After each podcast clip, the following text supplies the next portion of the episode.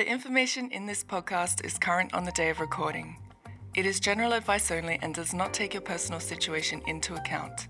It may not be suitable for you. Participants in this podcast may also own the securities discussed. For more information, head over to investsmart.com.au.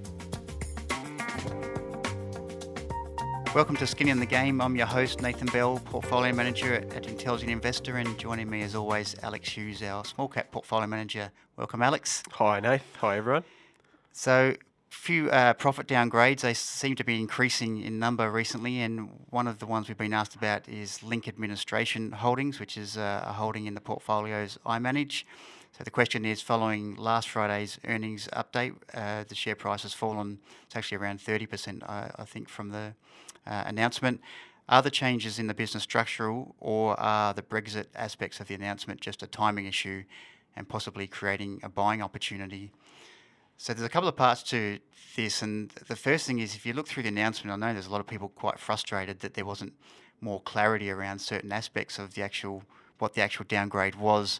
There was a number of components to it, and I'd say just roughly uh, seems to be about 70% of it was just temporary factors, and 30% actually seems to be more permanent impact. Um, the interesting thing, I think most people were looking at this business, and, and as I was, and saying, you know, well, so we paid around seven dollars for a share, so it got to up around eight dollars, and it should be a fairly steady business. I mean, this is just an administration processing business. There's definitely some cyclicality in businesses like Link and Computershare. The more activity there is, uh, then the more work they have on. Um, the, the, Achilles heel for Link has always been the fact that uh, at the time uh, when it floated, which was uh, I think two or three years ago now, it had a big reliance on Australian superannuation clients, so it's the RESTs and the big industry super funds, uh, which it, did, it does the administration for.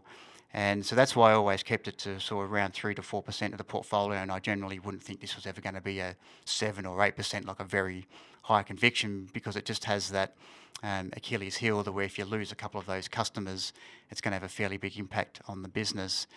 Now, what the business has done since then is it's made a large acquisition uh, in the UK, which was going to give them a foot in the door into Europe, which was quite exciting because I think there are a lot of opportunities um, in Europe and, and UK uh, which is actually I always find quite strange because you think that America and these other big international places would have their own companies already doing a lot of this stuff, but it turns out they're actually quite behind the eight ball, which has really been why Computershare has been so successful. So there was an opportunity there, and the other uh, valuable asset that Link has is a 44% share of PEXA, uh, which is a, a, property administration business, uh, online business in Australia. Uh, it's still in very early days, but I think the value so far, just of what, or at least what's been spent on the business, is around $800 million. Uh, and that's not hitting the bottom line yet. There's no real profit coming out. So uh, basically, the bull case for me was paying around 15, 16 times earnings for the business as is. PEXA gets thrown in essentially as, as an option, uh, and hopefully there would be some growth through acquisitions over time across Europe, um, you know, and maybe the UK. And so what's happened is the bottom line now is only going to be slightly behind where it was last year. So in a sense, you've had uh, a big acquisition and profits have actually gone slightly backwards. So it feels like a lot of things have failed here, and now there's a real question about management: as, as have they taken on too much? What's really going on in the business? There seems to be more questions than answers. Mm. So I think in my past, I, naturally when I see a share price fall 30% of a company I, I like, I'm automatically the, the value contrarian instinct kicks in and I'm ready to go and buy more. But because of that Achilles heel, where uh, management's been saying for 18 months now that they've been renegotiating with Rest on the con- their contract, which is quite big. And over the next two, two and a half years, they've got to renegotiate all the contracts with the other four big superannuation administrators on their books. And so for me, until I feel more comfortable about that, I, I still think this is something I would want to keep to three to four percent at cost of the portfolio. So um, to me, it's not an opportunity in the sense I'm buying more, um, but in the sense that you're paying a lot less now than you were. And I still think there's upside in this business. I don't. Th- it's. I think when the share price goes down this far, all of a sudden you start thinking about all the bearish things that can go wrong, uh, and you've really got to fight that bias because you've got to weigh everything up. But I think the next really important uh, inf- piece of information is June 18 uh, in London, of all places, the company's having an investor day. Uh, and then I think we'll get a lot more clarity about what the opportunities are. And um, then I, I, don't think I'm going to make any changes to portfolios as is anyway. But um, so that's that. Any comments, Alex? You know it linked very well. No, it's not one I follow closely. I've I've noticed the the downgrades over the last few years, so I've sort of kept my distance. But um, yeah, I'm. Uh, you know, I'd, I'd, be keen to see a, a, bit of time pass and see a bit more information flow through, and then reform an opinion. Yeah, I think it's really important not just to look at the PE now and say, look, next year it's trading at probably 14 and a half, 14 times earnings adjusted for the PEXA investment, uh, and just you've just got to think about what the business is actually going to look like in four or five years, and, and I think there'll probably be some management changes at some point as well. Next question is so when you start a portfolio with the blue chip companies, are you only buying companies that are on your buy list, or are you okay with buying a blue chip that is a hold but just a smaller position? Uh, and there's a second part about Xero, but I'll let you handle that one first, Alex. Yeah, starting a new portfolio I find to be very difficult. You know, you're faced with the challenge of starting from zero, you've got cash, the market's there, the market's moving, share prices are moving, and, and you need to build a portfolio from scratch. Um, and, and you also have to reconcile that there aren't going to be lots of great opportunities at the time you start with a new portfolio. That's just not how markets work. And so most of the businesses you're going to be looking at are going to be closer to fairly priced, and you're going to um, be making some compromises. So th- there might be a handful of buyers that you'll buy first, but then you'll probably be looking at buying some fairly priced businesses that you're really confident in those businesses and you know the future profile for those businesses and I think there's a case for being more diversified when you do this because you're obviously paying higher prices, so there's not great returns on offer, and it's arguably a, a higher risk time for the portfolio. Um, so there is a case for owning more stocks than you ordinarily might, and then you, you could refine that over time. Um, but yeah, I think I think the main thing is that you need to accept that you're going to be buying essentially holds, so businesses that um, you know probably provide a better return than cash, but maybe don't provide um, the type of return you're used to adding to a portfolio. Um, and, and perhaps you you know you have a higher mix of cash initially and, and give yourself a bit of time to find new opportunities over time we had an interesting discussion recently, Alex, because uh, I have to invest the ethical portfolio very shortly, mm. and uh, about potentially getting market exposure um, if you haven't necessarily got all the stocks ready to go to fulfill uh, to fill out a complete portfolio. Yeah, I think. I mean, I'm not necessarily advocating that approach, but I think it's worth thinking about because it does help to put everything in perspective. So the concept is when you start with a, a new portfolio, you could put 100% of that into an, an index fund which ma- matches um, you know, the types of returns you're trying to achieve in, in the asset class that you're focusing on. And from that point forward, it's a, it's a process of deduction where you reduce the exposure to the index fund as you add um, positions in your high conviction buy ideas. And so on day one, you might start with you know 100% exposure to the index fund, or perhaps you, you know you might have 20% cash as working capital or something like that, and then you slowly reduce that index fund and put it into your favorite stocks. Um, so that way, you can sort of take your mind off. Oh, oh geez, I'm un- underinvested. I don't have enough exposure to the market, and so on. You know, what if it races? You can take away all those thoughts out of your mind and just slowly get invested over time at a at a pace that suits you. Um, I, I th- I'm not. I haven't you know thought about all the ins and outs of that approach, but there are some aspects to it that interest me. No, I think it's quite an intelligent approach, and I know a couple of funds that launched probably three, four years ago when the markets were a bit cheaper than what they are today, and they only invested 50% of the portfolio. These are uh, professional fund manager portfolios, mm. not personal ones, and they thought, you know, over the next 12, 18 months, we'll get it fully invested, and what ended up happening is the market took off and they only had half the portfolio invested. So their first 12 or 18 months, the returns were, you know, woefully under the benchmark.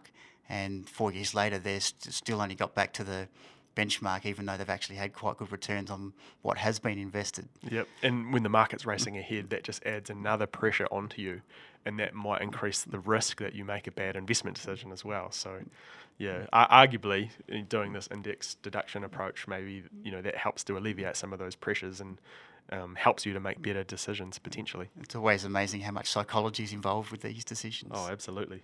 And the second part of the question from Brendan was, uh, what were your thoughts on Xero's 2019 annual results?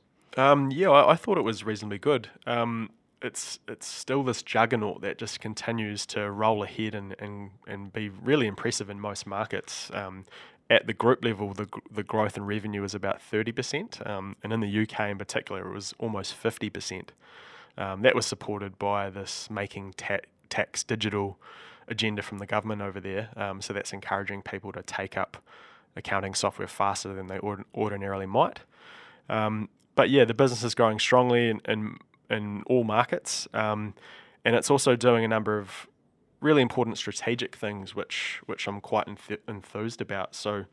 Um, the main one there is just this this platform that they're building, um, and that comes about because they have a really large user base, um, and they also have a single um, code base as well. So you know, legacy businesses like MYOB that have all of these different products, you know, on premise and also SaaS businesses, they're not in this position to provide this single platform, um, and that's important because um, for third party developers that want to develop apps that integrate with Xero, um, Xero has a really big user base, and so it's the logical choice for them. So Xero now has 50,000 third party developers that are, are, building things to add to Xero's functionality.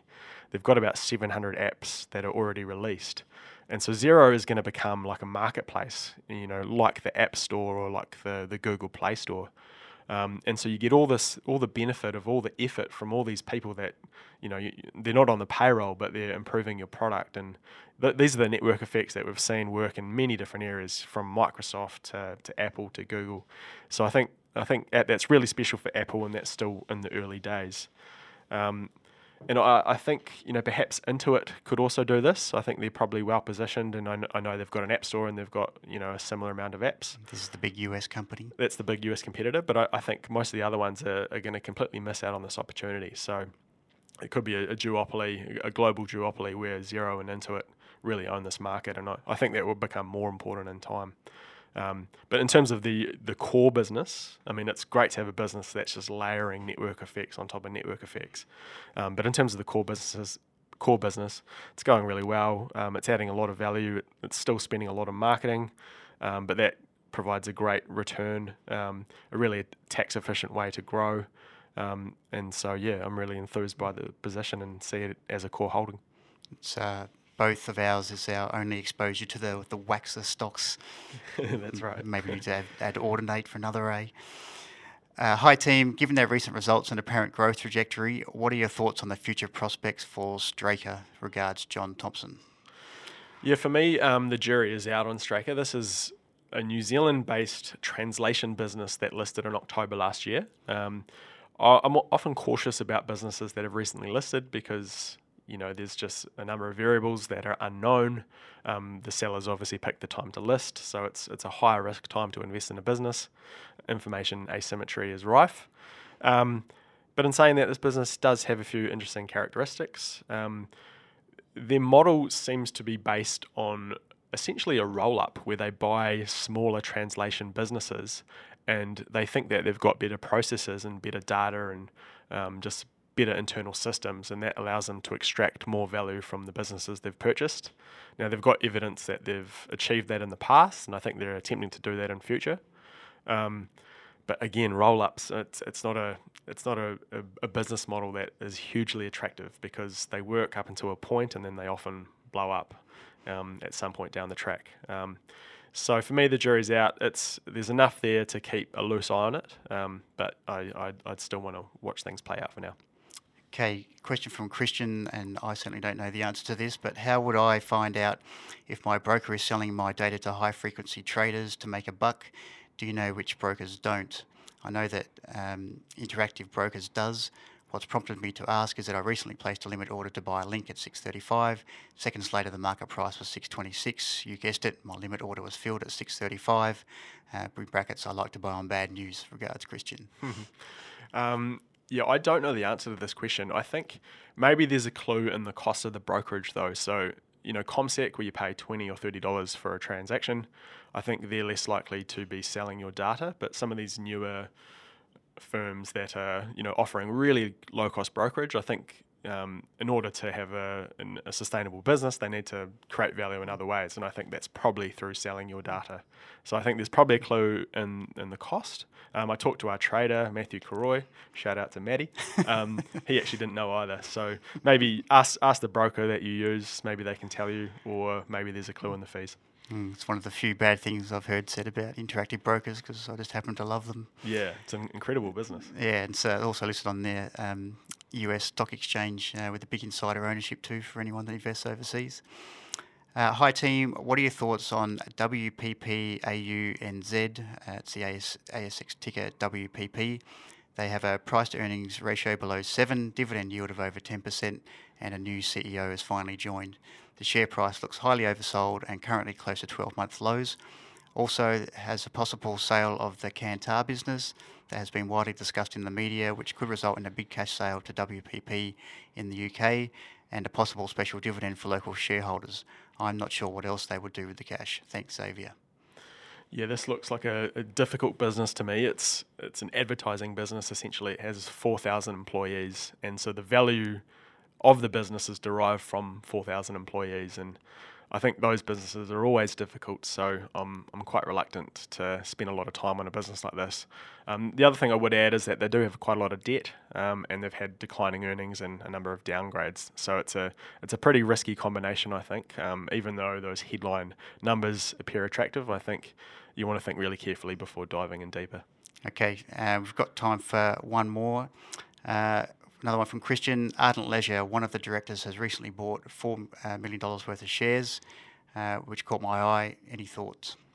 Yeah, I think it was Gary Weiss, um, the corporate raider, best hairdo in the investment game. we were fortunate enough to actually uh, attend a mini conference where, where he presented. He was an amazingly funny man, and I think I believe he's very popular with the ladies, and he's uh, also a musician, so he's, he's got everything. Yeah, I don't really have strong opinions on Ardent either. Um, you know, this is a collection of businesses, so they own some of the theme parks in the Gold Coast. They own the main event business in the States, which is an entertainment centre that provides bowling and karaoke and you know things for staff parties or birthdays and that type of thing. Um, I don't really have any strong views to be honest. These the theme parks, you know, they're really capital intensive. There's lots of operating leverage. You know, when you have a disaster or when tourism turns down, they um, their earnings struggle, um, but when things are going good, they make a bit of money. So you get really volatile earnings. Um, no real strong opinions on main event in the states, though. Yeah, I actually regret not buying Village Roadshow when I uh, first came back last August because I was on top of the situation. Uh, and obviously, I didn't know that there was going to be management changes and the brothers would end up in court, which has turned out to be terrific. Um, share price is well up. Um, but the expectations for these businesses have just been so down because of what's been going on in Queensland uh, there's also bad weather thrown on top of that. Um, but there was just so much value in Village Roadshow. It's just always been managed absolutely terribly, and it's very hard when you're telling everybody that you're looking for these great businesses with good management, and here's this business that's absolutely laden with value, uh, 50 cent dollar you know, at least. Um, but you just don't know when you're going to see the value because management have just completely ruined things for about 10 or 15 years now. Mm. Um, and I remember the, uh, they built the, the water park out west in Sydney, which turned out to be a lemon. I think they spent 150 million dollars, and I think they sold it for something like 30 or something wow. terrible like that. Uh, it just shows you these theme parks. Um, there's a lot of business in the US that are listed and do really well. Disney's one of them. Does tremendously well out of its theme parks because it puts the prices up every year and people keep coming back. Mm. But I think the quality of our theme parks in Australia are not quite to the. I don't know if anyone's seen the new Star Wars one that's just about to open up, but uh, absolute chalk and cheese. Yeah, Nath, you've got kids. Do you think your kids would be as interested in going to a theme park as you would have been at the, at the same age?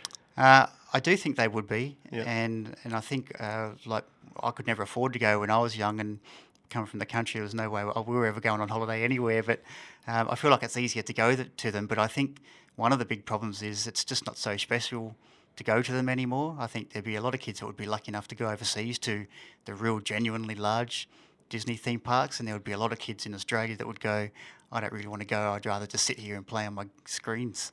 um, like I can't get my twins off them, and I'm the worst parent because I, I like the quiet and I can get some work done. So yeah. I'm the worst offender. Uh, they spend way too much time on there, but I just think there's so many competing things to do these days. It's just not the only th- like it used to be. Such I remember. I think the only holiday I ever went on as a kid, I was must have been about five, and I'm pretty sure my dad won a football award. It was the only reason we got to go was to Surfers Paradise. Now I just remember. I imagine back then that was the only sort of thing that was there to do. Like that was a big thing to go to Surfers Paradise. Whereas now the world's opened up, there's just so much more to choose from, and uh, I think the theme parks are just not quite the monopoly um, or have a monopoly on the holidays that most people used to have. Yep. So potentially some structural challenges there. Yeah, I think so. So that's all we've got time for today. As always, send in your questions to Skin in the Game, all one word, at in, uh, investsmart.com.au, and we'll be back in a fortnight to answer those questions. Thanks very much for listening. To learn more about the income, growth, and small companies funds, head over to investsmart.com.au. Relevant disclosure documents should be read before making any investment decisions. And if you have any questions you'd like answered by our team, send us an email at skininthe game at investsmart.com.au.